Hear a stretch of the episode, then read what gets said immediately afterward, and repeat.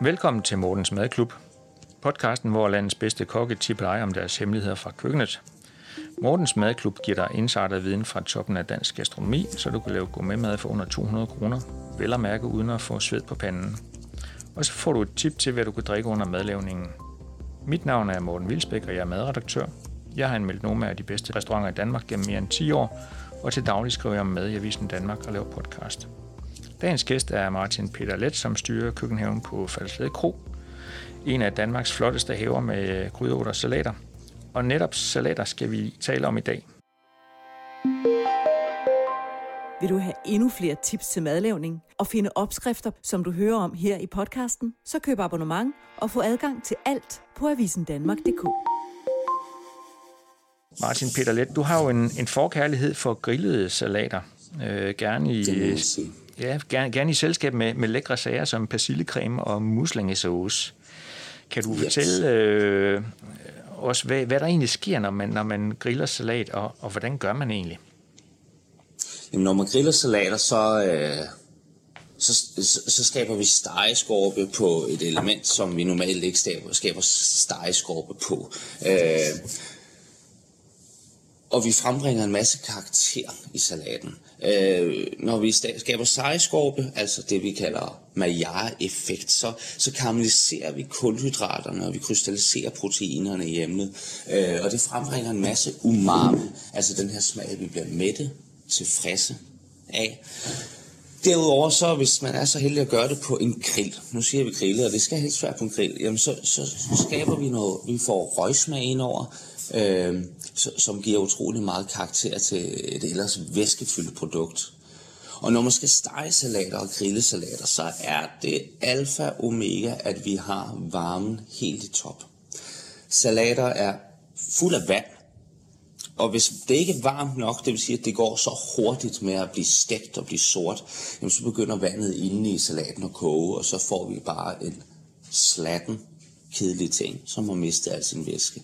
Så når man skal grille sine salater, og det er alt fra hjertesalat til, til sin øh, tynde pak kål fra haven, eller øh, store spinatblade, jamen så skruer man enten helt op for sin pande, altså helt op på 10 og venter til den ryger, eller så øh, fyrer man helt op for grillen og venter til, at man nærmest ikke kan holde hånden indover. Så lægger man salaten på og tæller kort til 3 eller 4, og så fjerner man det igen. For det vi gerne vil opnå, det er at beholde sprødheden i salaten, beholde dens naturlige øh, tekstur, øh, samtidig med at vi giver den noget karakter, noget power, noget, noget dybde. Så man kan sige, det er den der dobbelthed, altså man, man, man får frem, altså du har, du har en sprød, øh, sprød blød, øh, væskefyldt salat, øh, som du giver et, et ordentligt knald på, på en grill, og så får, så får du faktisk noget, du får lidt af det samme, som den havde i starten, men du får også det der røg og det der umami fra Maillard-reaktionen, ja.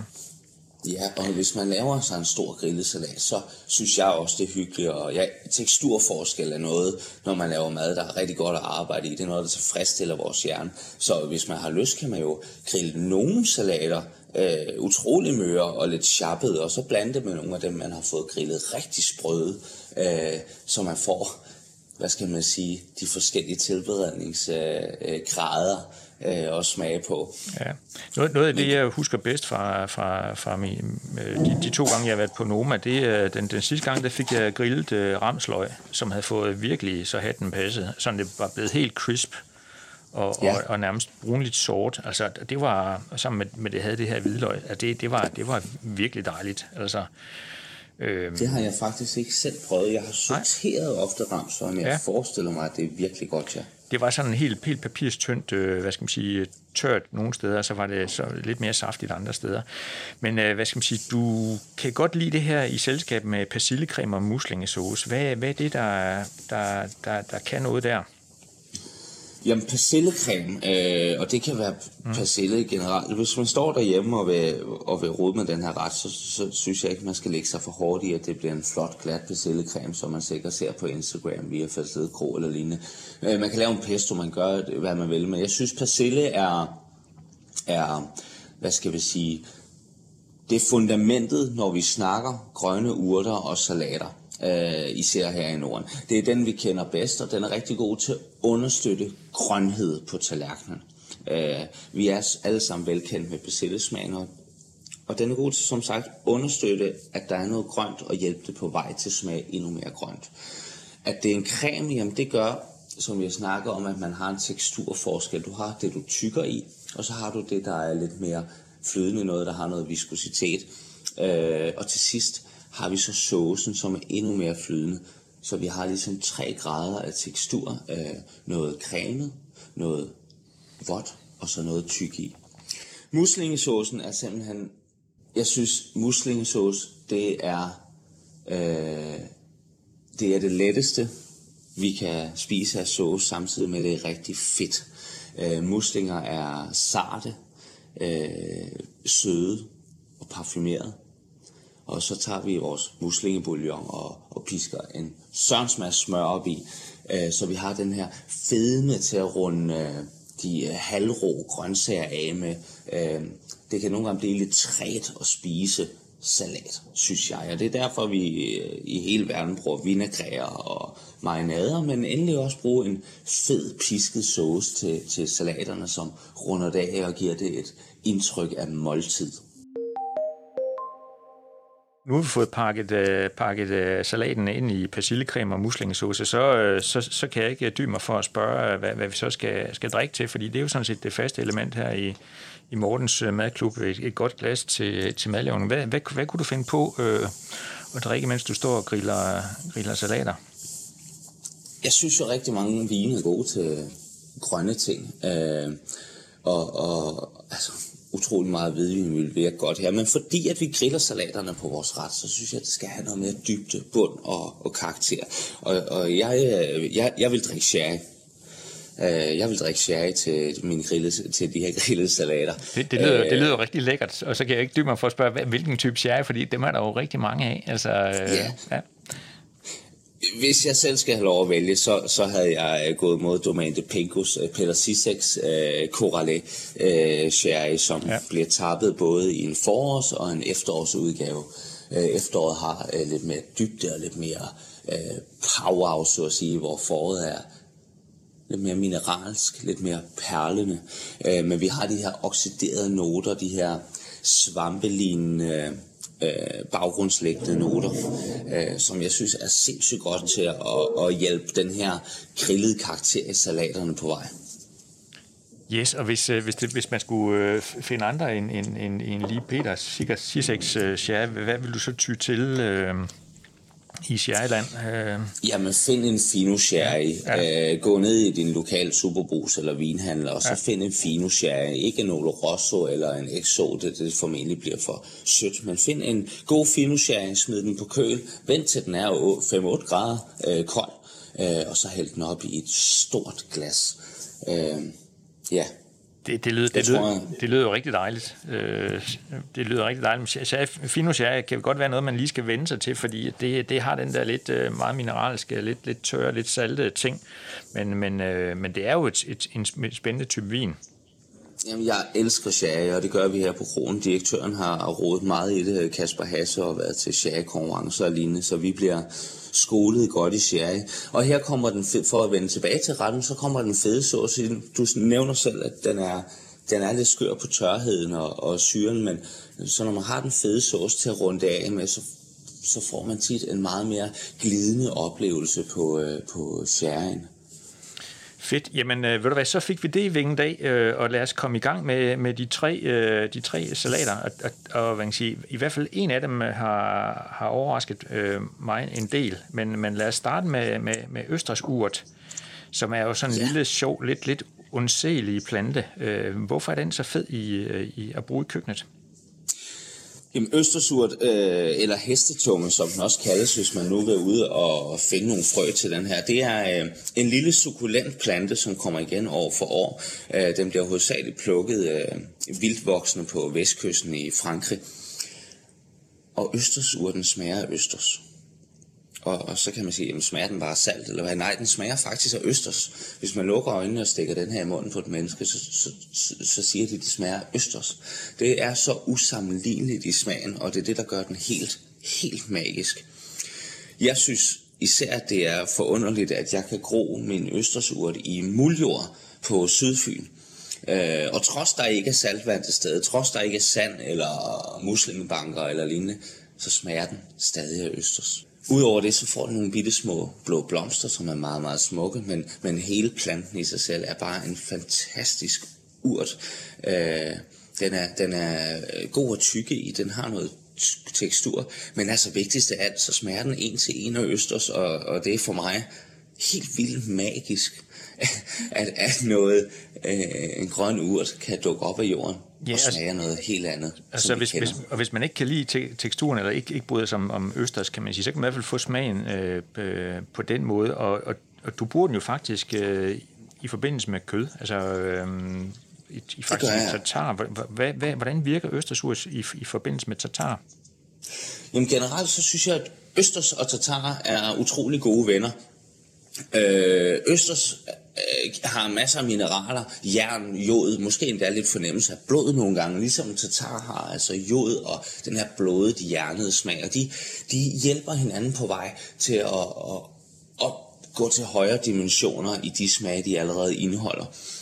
Og, hvis, og det er ikke altid, man vil have rå østers nede i sin tatar, og så, så går jeg op og henter østersurt. Øh, eventuelt snitter den i små strimler og vender op i min oksetatar, friskårende oksetatar.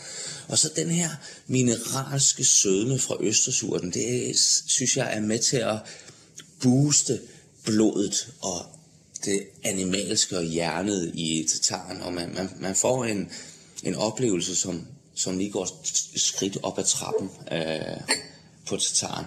Øh, hvis ikke man har prøvet det før, så synes jeg også, man skal prøve med en rigtig østers og spise på sin tatar.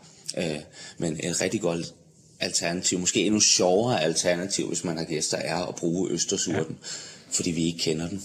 Så det er altså ud at finde nogle frø af hestetunge, og så, så komme i gang. Det næste, det er, det er pak choi, øh, og den kan man jo, hvad skal man sige, købe sig til, men, men øh, på Fældesled Kro, der, der dyrker I den jo selv. Altså, og du, du, det er faktisk nemt. Kan du fortælle, hvordan dyrker man pak choi? Jamen, pak choi kender vi som de her øh, samlede kålhoveder er meget væskefyldt øh, og, og, og, og sart og skrøbelige kålblad. Jeg har øh, gjort flere modeller de sidste par år. Øh, enten så forspirer jeg i marts i drivhuset, og så når de er en 5-8 cm høje, så stiller jeg dem ud i min jord. Ellers så sår jeg dem direkte i jorden øh, i maj måned, hvor de så vil komme op i jorden og forstokke med det samme. Og det er egentlig her, den bliver interessant, synes jeg, i pak choyen.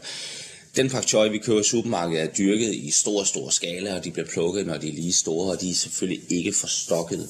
Forstokket det, når planten skyder opad og skaber den her hårde stok. Og når pak gør det, jamen så får vi en masse bitte små pak hoveder siddende på stokken hele vejen opad. Den bliver gerne 40-50 cm høj, og på toppen sidder der en stor, flot krone af gule øh, kålblomster. Ligesom vi kender fra når vores grønkål eller alle andre kåltyper, de går i blomster. Det smager utrolig sødt af kål. Vi har en mere divers plante, fordi vi har alle de her smukke, små pak choi kål, øh, der sidder langs ned ad stokken frem, for det er bare et hoved, vi høster en gang for i år, så er det slut. Den er lidt svær at overvintre, det har jeg endnu ikke lykkes med, for den, får, den, den dør simpelthen, når øh, den danske frost skrider ind. Men øh, så kan man sætte nye næste år, øh, og, og plukke pak choi i, i måneder over sommer og sensommer og det første efterår. Det lyder som et, et rigtig godt tip øh, til at bruge øh, en, en, øh, en salat, hvad skal man sige, at følge, følge den over tid, i stedet for at, at gøre det, som, som man gør i sådan de industrielle landbrug, nemlig øh, høster den med det samme, men altså give, give den tid til at gå i stok. Hvad ja, det hedder, pak, ja? pak choyen er en, af en øh, japansk eller kinesisk faktisk øh, kålsort stammer fra Asien. Øh, og det er en kål, det ligner en salat, især når vi gror den hjemme i haven. Den bliver ikke lige så tyk og sukulent, som den vi finder i supermarkedet. Men det er en salat, men i kålfamilien. Det vil sige, at den indeholder sindssygt mange kulhydrater, og derved rigtig, rigtig meget sødme, så den er perfekt til at grille. Den skal ikke ret lang tid på en varm pande eller en varm grill, før den begynder at karamellisere og boble op og få en masse fantastiske umami-noter. Jeg vil næsten sige, at de tre, vi skal snakke om i dag, er alle salater, jeg har i haven, så er det den, jeg helst vil smide på en grill. Det lyder rigtig lækkert. Første gang, du, du nævnte hosta, der, øh, der tænkte jeg, hosta, hvad, hvad søren er, er det for noget? Men det er jo faktisk en, en, en plante, som, som langt de fleste af os kender fra enten vores egen have, eller fra, fra haver, vi har været på, på besøg i. Og øh, det er jo faktisk en rigtig fin, øh, fin plante øh, at bruge i køkkenet. Hvor mødte du den første gang? Jamen, jeg mødte den første gang øh, her på Sydfyn, øh, på Stensgård, hos en øh, gartner, en britisk gartner, der Karen, som, som giver os en masse råd i forhold til haven. Og hun øh, havde hoster i sin have, øh, og jeg så, at de kom op af jorden med de her små, spidse, fine, asparslignende skud. Øh, og så skar hun en af til mig, og det havde jeg ikke forventet. Øh, men vi spiste den, og, og jeg fik en sød og bitter oplevelse af asparges, blegselleri og julesalat. Og det er det her lille, hvide lille hoved, der kommer op af jorden øh, meget tidlig sommer og sen efterår. Øh, og jeg blev selvfølgelig helt vild, for det smager helt utroligt. Jeg vil næsten påstå, at det kunne være en erstatning til aspars.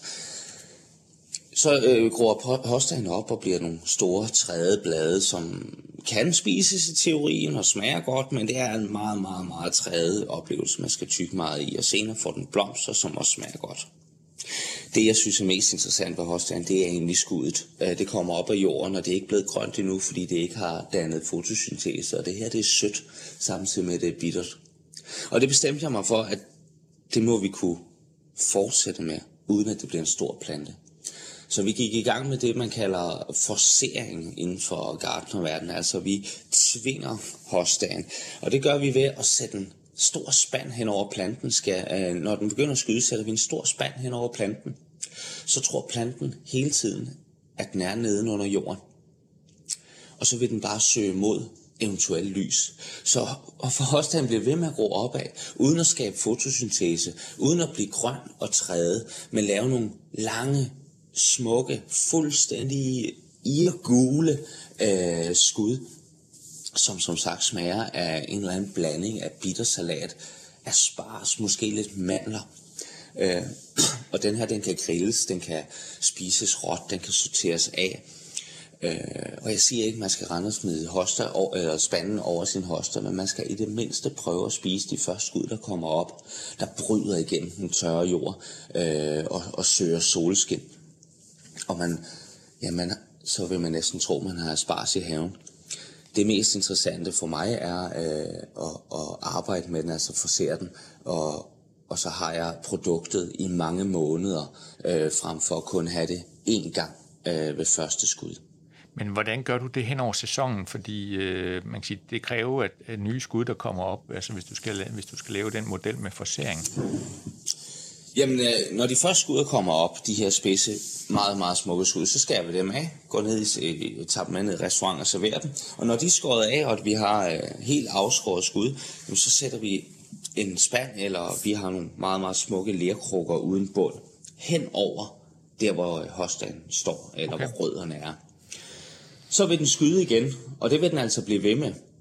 Og den vil som sagt bare gå opad og opad. Og så kommer vi op, vi skærer ned igen, sætter krukken tilbage, og så skyder de igen og igen og igen og igen. Og vi når selvfølgelig et tidspunkt i efteråret, hvor, hvor de ikke gider mere. Men, men det er en stærk roden, det er en øh, stærk stavt, som vi kommer igen overfor, og dem har altså lige meget været prøve at komme op i jorden, så længe at rødderne er intakte. Øh, det er kun, hvad jeg har oplevet, første gang, altså første øh, skud, der ligner asparges, som er de her tætte, øh, små spidse hoveder. Derefter så bliver det lidt mere løse og blade, men de er altså irgule, øh, nogle gange lidt hvidlige, fordi at de ikke får noget øh, sol. Øh, og så er det ret fascinerende at se, at bare turen fra jeg skærer dem af under krukken og tager dem med ned til køkkenet, ordner dem og nok venter et par timer, inden de kommer gæster, der når de at få grønlige nuancer af, af, af lyset. Det er spændende. Det, det har jeg faktisk også lige op, oplevet med, med nogle, nogle hvide spars, jeg havde til at stå i vand. Altså, de, de, de, får, de tager noget grøn farve øh, efterhånden, som de får lys. Det er jo, det er jo, det er jo spændende med, med, med det naturens øh, fantastisk, kemi, ja. at det lever videre, ikke også? Øh, det, jeg ved det samme, øh, hvis man sidder derhjemme og synes, det her er spændende, bliver gjort med rabarber. Okay. Altså sætte en spand hen over sin rabarber og forsere dem, så man får de her utrolige øh, spidse og tynde rabarberblade med meget, meget tætte blade af enden, som har øh, meget, meget lyse nuancer og en helt utrolig sødme. Fordi med fotosyntesen, nu bliver det lidt teknisk, og det skal vi ikke ud i, men med fotosyntesen danner øh, planterne klorofyl, som er den grønne farvestof, og det er faktisk den, der smager bittert. Det er der, vi har bitterheden i. Så vi udelukker det største del af bitterheden ved at forsere øh, visse planter. Super, ved du hvad, det var, det var lidt teknik her til sidst. Øh, nu, nu, nu kan man øh, gå ud i sin have og tjekke, om der er hosta, øh, og få fat i nogle frø og hestetunger og, og dyrke noget pak tøj. Og hvis ikke man har hosta, så kan man jo smutte over til naboen og se, om der skulle være noget der, så gør naboen klogere på det.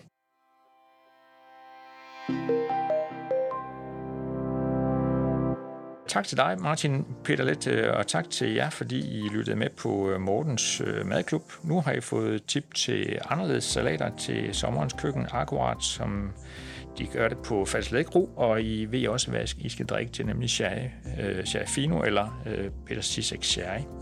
Jeg hedder Morten Vilsbæk, og dagens gæst det var Martin Peter Let fra Falslækro, og du kan finde opskriften på avisendanmark.dk, og i næste uge har jeg en ny kok i studiet.